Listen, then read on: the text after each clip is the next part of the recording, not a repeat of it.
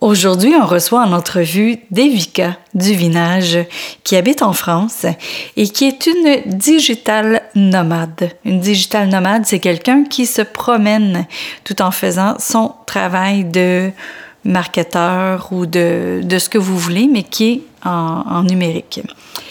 Devika, elle nous parle aujourd'hui de marketing et de sa vision sur le marketing. Elle a étudié en marketing et je vous dirais qu'elle nous simplifie la vie en nous donnant beaucoup, beaucoup, beaucoup de trucs pour euh, faire du marketing sur nos réseaux sociaux.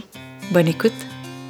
Imagine ta vie avec des priorités claires, choisies par et pour toi, où tu te donnes le droit et les outils pour te mettre à l'horaire et réaliser chacune des choses qui te tiennent à cœur.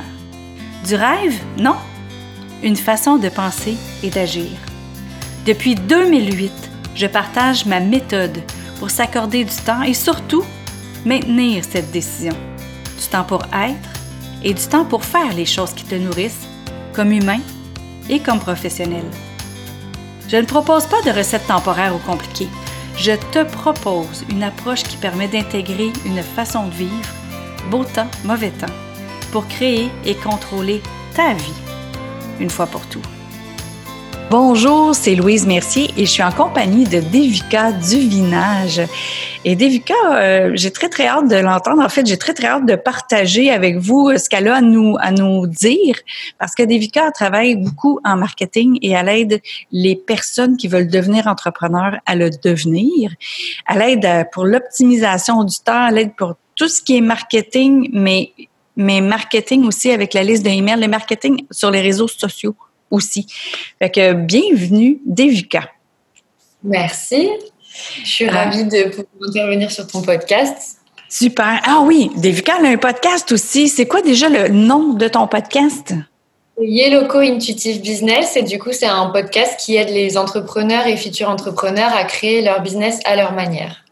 C'est super. Puis euh, elle donne vraiment beaucoup, beaucoup, beaucoup euh, d'informations aussi sur son compte Instagram. je, je, commence avec ça, mais c'est parce que c'est comme ça que je l'ai connue, puis euh, je, je, la trouve vraiment intéressante. Devika, tu peux-tu nous parler un peu de ton parcours? Parce que là, en ce moment, où on te voit, ceux qui nous écoutent, ben on vous voyait pas, mais où on te voit, tu es dans un... un tu es, nomade d'entrepreneur en ce moment, donc tu pas chez toi, tu te promènes, puis tu vis vraiment de ça, là, en ce moment. Tout à fait. Alors, euh, pour euh, commencer par le début, du coup, j'ai fait mes études en marketing. Donc, euh, j'ai fait six ans d'études, sept ans au total en marketing. Donc, sur différents, différentes spécialités à chaque fois, ce qui m'a permis d'avoir vraiment cette vision d'ensemble du marketing. Et c'était des études qui me destinaient plutôt à, à, rentrer dans un poste, dans une entreprise, avoir, avoir un travail régulier, fixe, etc. Et euh, j'ai fini mes études il y a maintenant trois ans et en fait, j'aspirais pas forcément à ça. Euh, j'ai toujours voulu entreprendre, j'ai toujours voulu avoir mon entreprise, mon activité, de l'autonomie et de l'indépendance. Donc, euh, je me suis lancée au début en tant que freelance en communication. Donc, j'accompagnais les entreprises éco-responsables à, à être présent sur les réseaux sociaux, euh, s'il y avait aussi de la communication euh, plutôt presse, etc. Donc ça, c'était vraiment les premières missions que j'ai fait euh, en indépendante.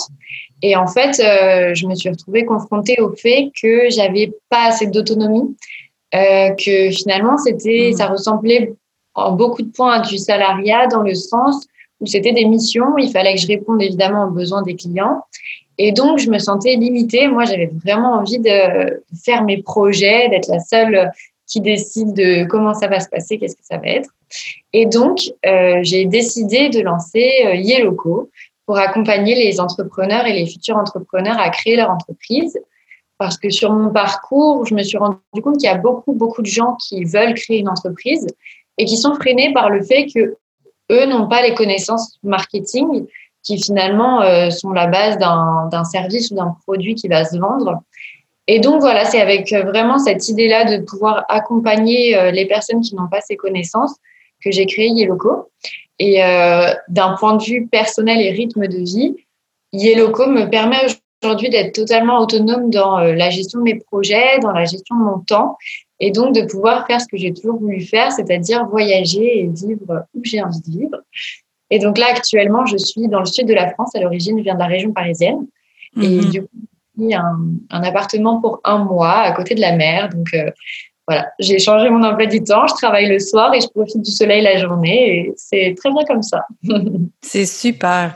Mais écoute, tu dis justement, les gens, ils se freinent à cause du marketing. Puis effectivement, comment on se fait découvrir ou comment on se démarque sur les réseaux sociaux. Et c'est comme ça que moi, je t'ai trouvé parce que tu t'es démarqué. Donc, tu fais vraiment ce que tu enseignes. C'est, c'est quoi euh, que tu dirais qui est la, chose première pour commencer à se faire démarquer, justement, sur les réseaux sociaux? Alors, pour, euh, alors déjà, une chose qui est très importante, je pense qu'il faut bien choisir ses réseaux sociaux. Euh, la première chose, c'est que euh, on a une multitude de réseaux sociaux face à nous qui peuvent être une très belle opportunité si on a le temps de s'occuper de tout ça. Mais les réseaux sociaux, euh, la grande difficulté, c'est qu'au début, on va se lancer plein de bonnes volontés et finalement, on va être pris par le temps, par la demande de un, un réseau social. Aujourd'hui, c'est pas une forme de publication c'est pas une forme de contenu.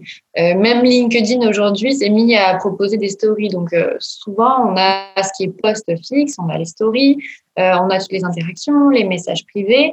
Il faut être honnête avec soi-même et se dire que ça va demander du temps. Donc la première chose que je conseille vraiment, c'est de commencer par un réseau social, à la limite deux, mais un réseau social en appui du contenu qu'on peut proposer à côté. Euh, et pour choisir ce réseau social, il faut le faire de deux manières. Déjà, euh, là où on peut trouver son client idéal, parce que ça, c'est vraiment important. Donc, vraiment réfléchir à où son client peut se trouver euh, et être dans la bonne situation pour, pour être attentif à son contenu. Et la deuxième chose, c'est choisir un réseau qu'on aime et avec lequel on a envie d'apprendre et d'être de plus en plus à l'aise. Parce qu'il y a un truc auquel je crois, c'est qu'on fait mieux les choses quand on aime ce qu'on fait. Et euh, pour moi, les réseaux sociaux, ça en fait tout à fait partie. Donc ça, c'est déjà avant de commencer sur le réseau social en question, bien choisir son réseau. Moi, en l'occurrence, j'ai choisi d'être très présente sur Instagram parce que je suis à l'aise avec ce réseau, je sais que je peux trouver ma cible idéale et que je m'amuse. Honnêtement, sur ce réseau, il y a tellement de choses qui sont possibles. Et on la voit tu t'amuses. On le voit, là, c'est, c'est, fluide. C'est fluide, c'est léger. Ouais. Ah ouais, c'est cool. Je suis contente que ça se voit. la deuxième chose, euh, j'aurais tendance à dire, je pense que ça dépend beaucoup de l'activité, mais de bien travailler son image visuelle mm. et la manière dont on va écrire ses textes et d'être assez régulier. Parce que dans la vie comme sur les réseaux, les gens sont humains avant tout et ont, envie de faire confiance, que ce soit à une marque ou à quelqu'un. Ils ont envie de faire confiance et je pense que même à travers les réseaux, on ressent quand, euh, quand on n'est pas, entre guillemets, nous-mêmes ou quand c'est un, un masque qu'on met, entre guillemets. Et donc, je pense que. Mais on dit beaucoup, euh, les gens authentiques, on les ressent. Exactement. Et ben, j'y crois énormément. Donc, essayer de construire du contenu euh, à sa manière et petit à petit, de toujours choisir les mêmes couleurs pour les visuels, de garder plus ou moins la même structure de texte dans les posts, de d'être régulier forcément et, et, voilà, je pense que c'est, je pense que c'est déjà une très bonne chose. Et la petite chose que je précise toujours, surtout pour les futurs entrepreneurs ou ceux qui débutent, c'est que il ne faut pas être perfectionniste, que les, champs, mm. les choses se faire au fur et à mesure. Au début, on n'a pas une identité de marque hyper forte, hyper définie, etc. Et c'est normal. Il faut déjà se lancer, être honnête dans sa démarche et euh, être régulier. Et voilà. Effectivement, les gens ont tendance à dire, ben là, il faut que je fasse mon logo, il faut que je fasse mon branding, il faut que je fasse ci, il faut que je fasse mon site, il faut que je fasse... On dirait que c'est comme, faut tout que tout soit là en place comme si on était une multinationale avant de se lancer. C'est ça. Parce que ce qu'il faut comprendre, c'est que notre audience va grandir avec nous. Exactement.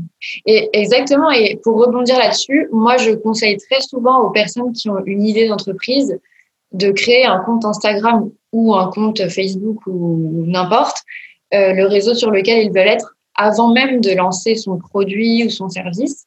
Parce mmh. qu'en fait, justement, comme tu le dis, ça prend du temps de créer une communauté, ça prend du temps de créer une, euh, une image, quelque chose qui fait que les gens vont avoir confiance en nous, qu'on va être fiable. Et au plus tôt c'est fait, au mieux c'est. Donc, euh, j'ai rencontré en l'occurrence quelqu'un qui voulait créer sa marque de bijoux et qui me disait ouais je sais pas par où m'y prendre parce que justement il faut créer le logo le machin le mm. truc et je lui dis mais au début, tu n'as pas besoin d'avoir ton logo. Crée ton compte Instagram, partage des, des, des, photos de tes croquis parce qu'elle est passionnée par, par ça. Donc, partage des photos de tes croquis, partage des photos de tes idées de futurs bijoux, demande les avis des gens, sans forcément tout de suite penser à après comment je vais vendre. Déjà, tu peux commencer à créer du lien avec des gens qui vont être intéressés par ce que tu proposes. Réunir des gens qui sont passionnés par ton activité, ça pourra forcément faire partie, enfin, ils feront forcément un moment partie de tes clients idéaux. Donc, voilà, créer du lien au début, euh, ne pas se prendre la tête, partager son quotidien lié à la passion et du coup à notre future activité, je pense que c'est déjà un très bon début. Avant, comme tu dis, de faire tout le truc de la multinationale euh, avec euh, la charte, machin, etc., ça se fait petit à petit, quoi. Pour reprendre les bijoux, j'ai une amie d'ailleurs qui en fait des bijoux mm-hmm. et euh, elle postait sur Facebook euh, ces bijoux en train de les faire, euh, finaliser, euh, comparer, un, un qu'elle a fait, un autre qu'elle a essayé de faire similaire, mais qu'elle a amélioré sa technique, puis tout ça. Puis finalement, c'est les gens qui lui demandent Hey, est-ce qu'ils sont à vendre? c'est eh ça, là. Ça m'étonne tellement pas, mais c'est ça, on se rend pas compte, on se rend pas compte du, de, de l'importance de créer du lien, de montrer ce qu'on fait, parce que, et puis il y a aussi le fameux syndrome de l'imposteur, on n'a hmm. plus de stress à créer un compte quand on sait qu'on a déjà quelque chose à vendre, je trouve. Parce que on a tendance à se dire, purée, euh, ouais, mais si je fais ce poste-là, il va pas me servir à vendre. C'est du temps. Enfin, il y a le stress, le fait de se dire aussi, euh, mais pourquoi, enfin, pourquoi les gens vont s'intéresser à ma marque plutôt qu'à celle de mon voisin? Pourquoi, euh, pourquoi moi ça serait différent? Euh, J'ai entendu telle histoire de telle personne où ça n'a pas marché, etc., etc. Au début, quand on n'a rien à vendre, on sait qu'on va avoir quelque chose à vendre plus tard, on le fait à la cool. On se met moins de pression. Et comme tu dis, avec le temps, les gens peuvent être intéressés et ça peut aussi nous permettre de créer notre offre petit à petit. Et je trouve que ça, c'est hyper intéressant parce que c'est un bon moyen, en fait, de, de sonder de manière euh, tout à fait authentique et tout à fait sincère les futurs clients idéaux pour euh, construire plus tard son persona, avoir déjà eu euh, des retours de qui sont nos clients, pour pouvoir répondre vraiment à leurs besoins parce que on a déjà commencé à échanger avec eux, donc on sait déjà un peu plus sur quoi on peut se baser pour leur proposer quelque chose qui va les intéresser. Donc, euh, ouais, je pense que c'est Justement, exactement, parce que quand elle avait commencé à faire des bijoux, elle, c'est euh, euh, avec des pierres et de l'argent autour, quand elle avait commencé à faire des bijoux, ce qui était avec des plus petites pierres, c'était comme moins wow. Puis là, ce qui était avec des plus grosses pierres, avec un petit peu plus de travail, là, les gens, ils ont comme plus adhéré à ça. Donc, en même temps, ça aide la personne à s'enligner vers quelque chose. Parce que des fois, on pense que c'est ça que les gens vont vouloir, mais finalement, c'est autre chose. Donc, en commençant, comme tu dis, petit à petit, sans rien nécessairement proposer, mais juste être là, simple, à, présenter ce qu'on fait, bien, ça se place et ça, ça nous ouvre le chemin, dans le fond, ça nous indique le chemin. Exactement. Et le, la phrase que tu dis, je trouve qu'elle est très, très juste. Que souvent, on a tendance à penser que les gens vont aimer telle chose et qu'en fait, c'est, c'est pas ça. Et ça, ça peut être très difficile à vivre quand on entreprend et quand on entreprend seul. Mm. Et comme tu dis, c'est un très, très bon moyen d'avoir un retour avant même de proposer quelque chose. Parce que, euh, parce que je pense que quand on entreprend, on a une vision, c'est paradoxal, mais qui est un peu biaisée du marché. Parce que quelque part, on veut voir ce qu'on a envie de voir et on se concentre peut-être aussi sur ce que nous, on a envie de faire ou ce que sur nous, on aurait aimé avoir. C'est un bon début. Il y a plein de services, il y a plein de produits qui se créent comme ça. Souvent, il y a des histoires d'entrepreneurs qui disent Oui, moi, un jour, je me suis réveillée, j'avais trop besoin de ça, ça n'existait pas. Hop, je l'ai lancé et c'est parti de là. C'est un bon début, mais je trouve que la suite se fait forcément en écoutant euh, son client et en, en faisant un maximum de retours d'expérience et c'est d'ailleurs la base de l'expérience de service. Le marketing de service nous, pousse vraiment à essayer d'aller comprendre ce que le client attend. Et c'est vraiment hyper important pour pas se planter, quoi. Mais bon, ça arrive et faut pas s'arrêter là. Si on se plante, ça veut pas dire qu'on va pas. Ça se trouve, ton ami en question aurait commencé par les petits bijoux, ce serait complètement découragé et finalement, plus tard, elle aurait lancé ses plus gros bijoux et ça aurait fonctionné. Il ne faut pas, faut pas laisser tomber. exactement, exactement. Qu'est-ce que tu dirais justement euh, à un nouvel entrepreneur? Parce que tu as parlé de constance tantôt. Euh, il y a beaucoup de gens qui disent Ouais, mais là, moi, j'ai pas le temps une fois par jour, cinq fois par jour, dix fois par jour. Euh, C'est-tu une fois par jour, une fois par semaine, une fois par mois? C'est qu'est-ce qu'on peut où on peut commencer justement pour commencer à se faire la main sans se décourager?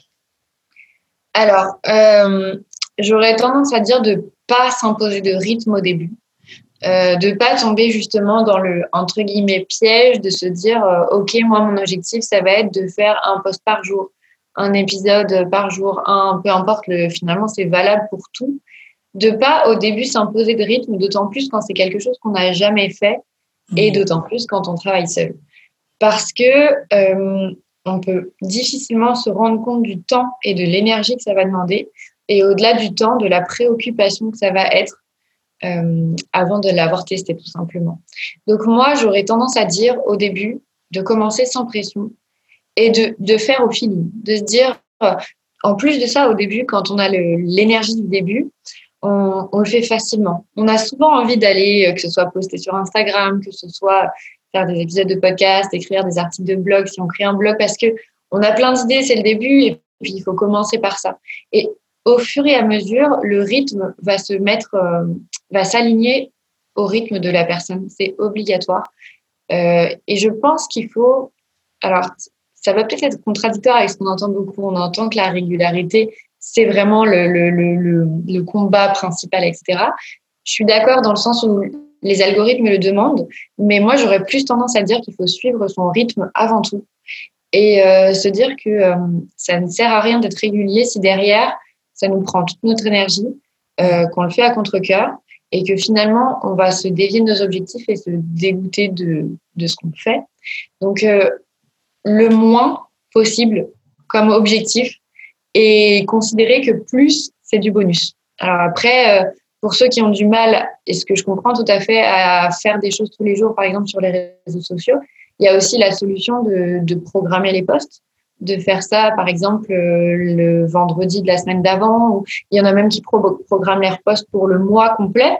Ça, c'est les gens euh, qui ont une vision euh, long terme assez facilement. Je ne fais pas du tout partie de ces personnes-là, mais je sais qu'il y en a et c'est très bien comme ça. donc, il y a la possibilité voilà, de programmer un mois pour le mois, je ne sais pas, un post par jour ou un post tous les deux jours sur son réseau social préféré. Comme ça, c'est quelque chose qui nous vide la tête. On sait qu'on n'a plus besoin d'y penser. Ça peut être aussi le vendredi pour la semaine d'après ou le lundi pour la semaine qui arrive. Euh, c'est ou ça peut être comme moi, euh, où je ne suis pas quelqu'un à l'origine de très régulière. Et du coup, bah, je le fais au feeling. Donc, euh, il va y avoir des spontané. Semaines, il va y avoir des semaines où il y aura des posts tous les jours, d'autres où il n'y en aura pas ou peu. Et pour l'instant, ça ne m'a pas mis de frein. Donc, comme quoi, il n'y a pas de règle euh, vraiment une ligne très droite que si on sort, euh, tout va mal se passer, quoi. Mmh, c'est bon, c'est bon. Est-ce que euh, il y a des gens autour de toi, justement, euh, qui ont commencé, qui se sont essoufflés, puis ils se sont aperçus finalement que ils essayaient de, de, de, plaire. Ils essayaient, dans le fond, de faire, de, de, de mettre des choses sur les réseaux sociaux pour mettre des choses sur les réseaux sociaux, mais quand ils ont arrêté, qu'ils sont revenus, ils ont comme réalisé, dans le fond, tout ce que tu viens de dire là. Tu as, sûrement vu ça. Tu as sûrement un exemple où... Euh... Écoute, le meilleur exemple, je crois que c'est moi. j'ai fait ça. Euh, dans, dans les gens que j'ai rencontrés, il y en a, il y en a très certainement, mais euh, j'ai pas assez échangé avec eux pour pouvoir te faire un retour, euh, tu vois. Que... Mais euh, moi, avant d'avoir mon activité et puis euh, avant tout ça, j'avais un blog de pâtisserie que j'ai créé il y a huit ans maintenant et que j'ai créé au début totalement au, au, feeling et tout ça. Et puis à un moment, j'ai voulu le professionnaliser, en faire une partie de mon activité. Et je me suis mis, si tu veux, une sorte de pression et euh, le monde de la pâtisserie, c'est euh, il y a beaucoup beaucoup de blogs de pâtisserie, il y a beaucoup de comptes Instagram de pâtisserie, il y a beaucoup de choses. Et euh, je suis rentrée là-dedans dans ce dans le fait de me dire euh, ah oui machin propose tel truc, bah ouais moi aussi je peux le faire mieux, machin truc, machin truc, mm. etc. Et donc, je, je, suis rentrée dans une sorte de, de compétition avec moi-même, avec les autres, avec tout. Et je proposais certes beaucoup d'articles, beaucoup de contenus qui étaient vachement basés sur, euh, sur aussi tout, le, toutes les analyses en termes de référencement que je pouvais faire, toutes les, analyses en termes de qu'est-ce qui marche sur les réseaux sociaux, toutes les analyses par rapport à ce qui passe à la télé, parce qu'on a beaucoup d'émissions de pâtisserie à la télé. Enfin voilà. Et, euh, et, et en fait, au bout de, je sais pas, même pas un mois, mais j'ai tout lâché. J'ai vraiment tout lâché. J'ai lâché mon blog, j'ai tout laissé tomber et tout. Et parce qu'en fait, c'était pas moi, ça me correspondait pas. Je le faisais pas avec le cœur. J'avais l'impression de mettre un, masque de euh, la pâtissière parfaite, etc. Ce n'était pas du tout mon cas. Euh, j'ai pas fait d'études de pâtisserie, j'ai appris à la maison et c'était ça qui était sympa dans le blog, c'était que euh, j'ai échangé avec les gens qui, comme moi, sont chez eux, n'ont pas le matériel professionnel, ne connaissent pas euh, les températures euh, par cœur pour la cuisson de chaque chose. Et je me suis dit, alors en un mois, j'ai pas eu le temps de perdre ce lien avec les gens, mais je pense honnêtement que si j'avais continué, j'aurais perdu ce lien que j'aimais avec les gens plus humains J'aurais peut-être gagné une autre forme de lien, ça honnêtement, on ne peut pas le savoir, mais je n'aurais pas tenu sur la longueur quoi qu'il arrive. Et du coup, j'ai tout laissé tomber pendant un an, donc c'était très long. Et euh, je suis revenue avec, euh, bah, du coup, j'avais aussi le temps de mûrir, grandir de mon côté et tout. Et quand je suis revenue, euh, comme tu dis, je l'ai fait euh, à mon rythme, sans me mettre la pression de ce que les gens vont attendre, etc. Et ça s'est beaucoup, beaucoup mieux passé. Et, euh, Mais c'est tout le mindset aussi qui a changé.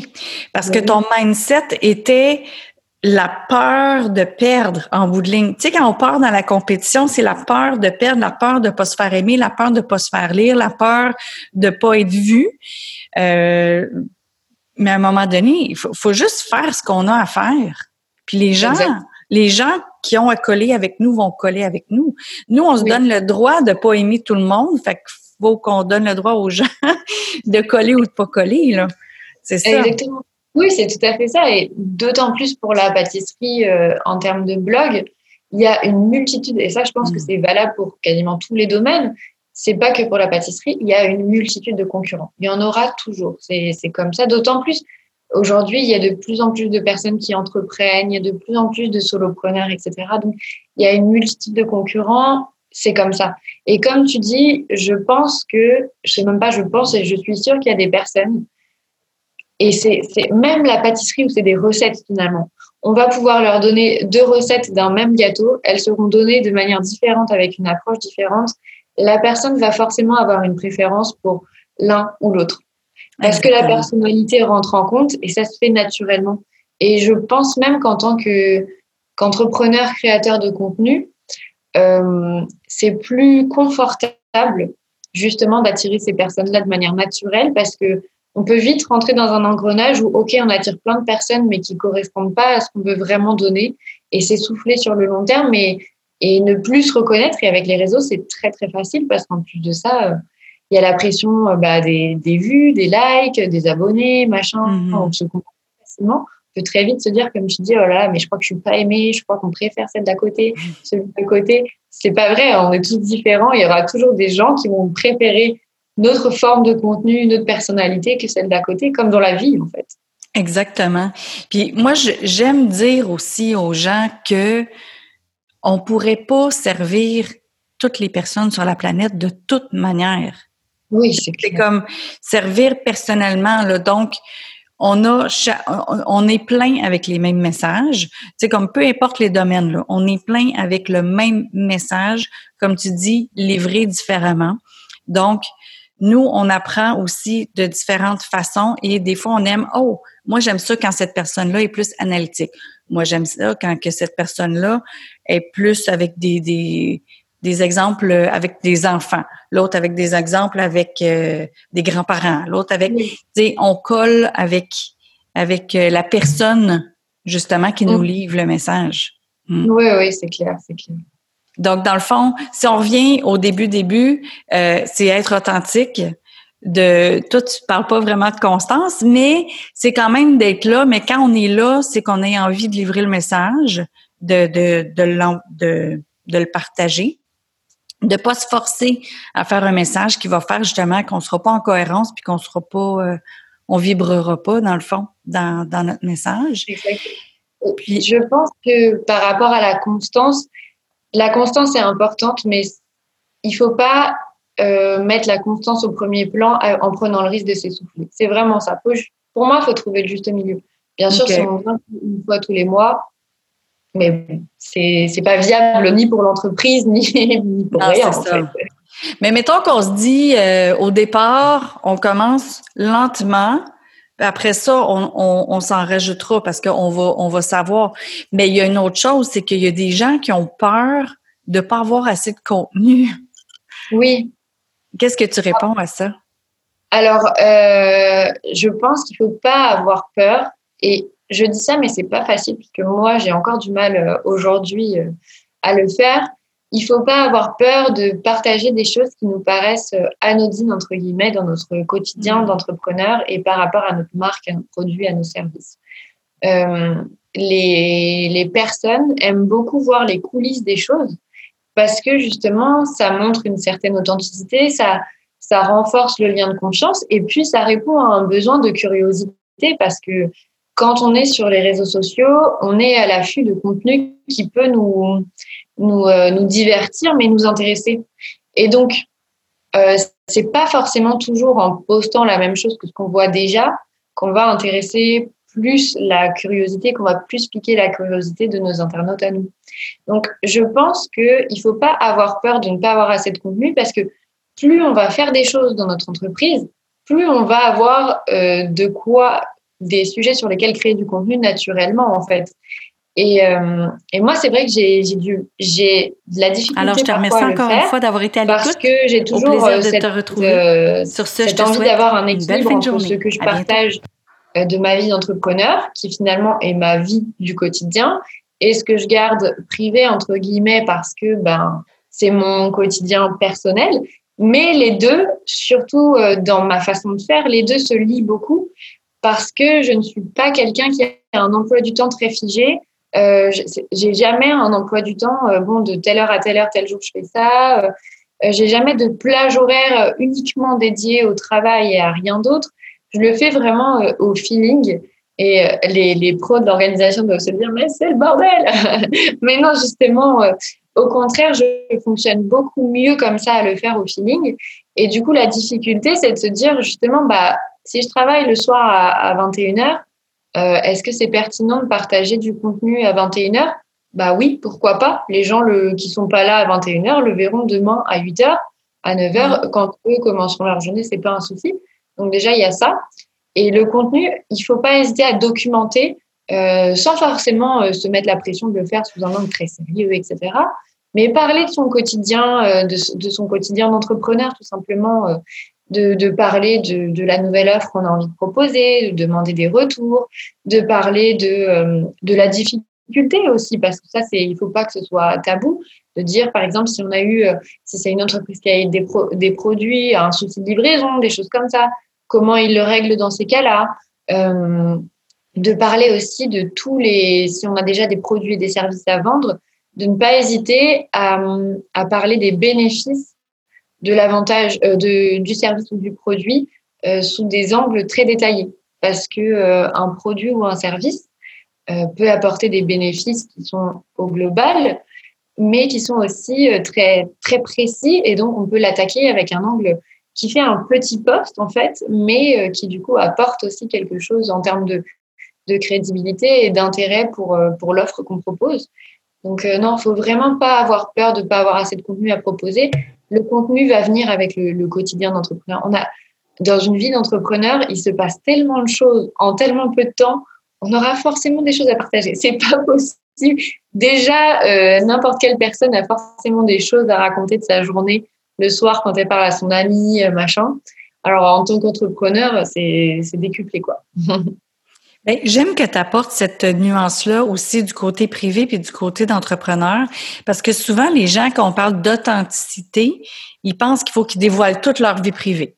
Mais là, tu viens de, de, de, le dire, dans le fond, c'est tu gardes ton côté secret à toi, puis c'est correct, puis c'est parfait, mais en même temps, il y a un côté secret d'entrepreneur que tu dévoiles. euh, justement pour ben, ben, toi c'est pour aider les entrepreneurs justement à, à se propulser. Donc c'est sûr que en montrant toi aussi ton chemin, ils vont dire barouette, elle va me comprendre, elle me comprend. Elle, elle là, David, elle me comprend tellement. Donc, euh, je trouve ça vraiment intéressant que tu aies, que aies fait cette nuance-là. Puis d'ailleurs, la première chose qu'on a parlé, c'est un peu de ta vie d'entrepreneur, d'être euh, nomade. Donc, tu, tu te promènes de mois en mois. Et euh, Qu'est-ce que tu dirais justement en parlant du, nomade? C'est comme le rêve de plein de monde. Jusqu'à maintenant, comment vis-tu ça d'être nomade dans ça? Euh, eh ben, franchement, super bien. Je, ça passe très très bien. Alors, euh, c'est, j'ai déjà, euh, j'ai déjà beaucoup voyagé. j'ai fait un voyage de six mois en Australie et en Asie où j'étais digital nomade à temps partiel entre guillemets dans le sens où je travaillais, mais pas autant qu'aujourd'hui. J'avais pas locaux, je donnais beaucoup de cours de, marketing euh, bah, via Skype, etc. Mais c'était quand même minime par rapport à sur une semaine, ça m'occupait, euh, je sais pas, on va dire 5 ou 6 heures par semaine. Donc c'était minime. Euh, donc j'avais déjà apprécié cette expérience et c'est ça qui m'a donné le goût de partir et qui m'a aussi fait me dire, OK, c'est possible. Et euh, là, je suis du coup arrivée dans le sud de la France qui reste mon pays, mais qui est un endroit que je ne connais pas du tout. Et c'est la première fois que j'arrivais dans un endroit toute seule, vraiment toute seule, toute seule. J'ai mon appartement toute seule, je ne connais personne. Et euh, les deux premiers jours, c'était très bizarre. c'était très bizarre parce que c'était ce à quoi j'aspirais, mais euh, je n'avais jamais passé vraiment ce moment où je travaille seule, je suis toute seule, j'organise mon emploi du temps toute seule, je m'adapte à rien ni personne autour de moi. Au début, j'étais complètement déboussolée. Je savais pas trop par où m'y prendre. Et puis, c'est le temps de, de, Il y a plein de choses que j'avais l'impression de plus savoir faire et tout ça. C'était super bizarre. J'avais vachement perdu confiance en moi. Ça n'a pas duré longtemps. Et là, euh, ça fait presque deux semaines que je suis là. Et franchement, je, vraiment, je me dis, mais, mais heureusement que j'ai eu le cran de partir et d'essayer euh, d'essayer ça toute seule parce que parce que je pense que c'est vraiment quelque chose que je vais continuer à faire et ça se passe très bien. Euh, il faut pas avoir peur, je pense, quand on veut être digital nomade, d'avoir un emploi du temps flexible. C'est vraiment, je pense, la clé de beaucoup de choses parce que parce qu'on peut pas prévoir. On peut pas prévoir. Quand on est chez soi, on a sa connexion internet, on a son bureau, on a son matériel. Euh, il se passe très rarement des événements. Euh, voilà, qui nous empêche par-dessus tout de travailler. Quand on est digital nomade, c'est totalement différent. On ne maîtrise déjà pas du tout la connexion Internet. Donc, euh, il y a des jours où malheureusement, euh, ma, box s'éteint et je ne peux rien y faire. Donc, il faut être quelqu'un d'assez flexible, en tout cas, euh, s'habituer, voilà, à se dire c'est pas un drame. et puis, je pense qu'il faut, ouais, c'est ça, il faut vraiment, comment dire, faire en sorte de pouvoir s'imprégner du mode de vie de l'endroit pour vraiment en profiter. En tout cas, moi, c'est ma manière de voir les choses. Euh, c'est pour ça que j'ai fait le choix de venir un mois ici, même si c'est une petite ville et que euh, j'ai pas mille choses à découvrir, mais c'est parce que j'ai vraiment envie de vivre ici et pas de venir en vacances ici. Et je trouve que, on parlait d'état d'esprit tout à l'heure, je trouve que rien que l'état d'esprit là-dessus, il est totalement différent. Il y en a plein qui me disent, ouais, mais t'es en vacances pour un mois non, moi, je mais non, tu travailles. Mais oui, je travaille.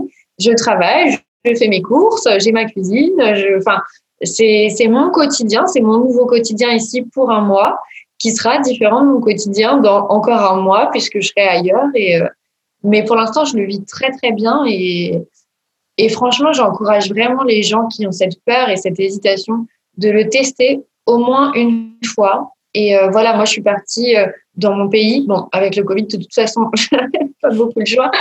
Mais voilà, je suis partie dans mon pays. Euh, je suis partie dans un appartement, euh, que j'avais vu les photos. Je sais que c'est quelque chose de très décent entre guillemets. Enfin voilà, je sais que j'ai internet. Je sais que je suis dans un endroit où c'est plutôt euh, sécuritaire, etc. J'ai pas pas de gros gros risques et de de se dire, j'ai j'en profite pour faire un parallèle. J'ai lu le livre La semaine de 4 heures. Je ne sais pas si tu l'as déjà lu. Euh, non, je ne l'ai pas lu, mais je sais, c'est avec Tim Ferriss, là? Oui. exactement, que je ne connaissais pas du tout. Je suis tombée dessus par pur hasard euh, juste avant mon départ, quand j'hésitais à partir. Et, euh, et il y a un premier exercice qui demande de faire, et c'est imaginer qu'est-ce qui pourrait se passer dans le pire des cas. Si, euh, si on partait, qu'est-ce qui se passerait dans le pire des cas Et c'est tout bête, mais ça m'a vachement aidé à me dire, mais bah, il se passerait rien en fait. Je risque pas grand-chose. Et je pense que c'est ce que c'est ce que les gens doivent retenir parce que on est dans une société où on n'est pas habitué à encore avoir ce mode de vie-là. Ça vient petit à petit, mais c'est encore quelque chose qui fait peur. Euh, les plus anciennes générations vont pouvoir nous dire, ben non, mais faut que tu construises ta carrière, faut que tu prennes ton appartement, que tu construises ta famille, etc., etc. Pas forcément, en fait. Il y a plusieurs manières de faire les choses. Et au pire, on, on perd rien à essayer au contraire, on va apprendre tellement de choses et je regrette tellement pas d'être allée au-delà de ma part. Franchement, je, je pense que ça a changé euh, mes prochaines années pour de bon, quoi. dans le fond, c'est, c'est, c'est dans le fond de oser. Peu importe ce qu'on veut faire, que ce soit d'être nomade, de pas être nomade, mais de oser aller faire qu'est-ce qu'on souhaite faire. D'oser. Ah, super. Devika, euh, on est rendu au bout du temps. Euh, je voulais savoir où est-ce qu'on peut te trouver. Il y a Instagram Yellowco, il y a Devika du, du Vinage, mais ton site internet, c'est quoi?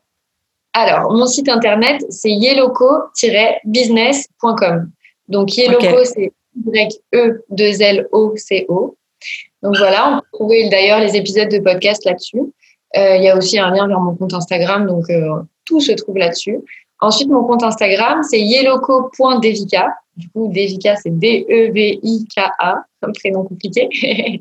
et voilà, et après, il y a le podcast euh, Yellowco Intuitive Business. Donc, euh, c'est majoritairement sur ces, trois, sur ces trois canaux que tout se passe. Excellent. Puis moi, je vais mettre les liens sous euh, dans les détails justement de l'épisode. Donc, un énorme merci. Tu as partagé des petites pépites d'or un petit peu partout, tout le long. Je te remercie énormément de, de, ta générosité sur euh, tes conseils. Donc, les gens qui veulent aller plus loin avec toi, ils vont avoir les liens parce que je pense qu'ils ont vraiment à apprendre avec toi, euh, justement, parce que tu t'es bien développé et rapidement en part de ça. Un énorme merci, Devika. Eh ben, merci beaucoup à toi. Ça m'a fait hyper plaisir d'intervenir avec toi et d'échanger. C'était vraiment intéressant. Merci d'avoir été à l'écoute sur le podcast Mieux penser à gérer vivre. Tu as aimé cette émission? S'il te plaît, partage-la, commente-la, aime-la et pourquoi pas t'abonner au podcast, comme ça tu ne manqueras pas les prochains épisodes. Si tu veux avoir toute l'information sur euh, mes formations, mes ateliers, mes conférences, ben, rends-toi sur Succès Mode de Vie donc succèsmodedevie.com. Tu auras aussi tous les liens vers les réseaux sociaux où tu peux me retrouver.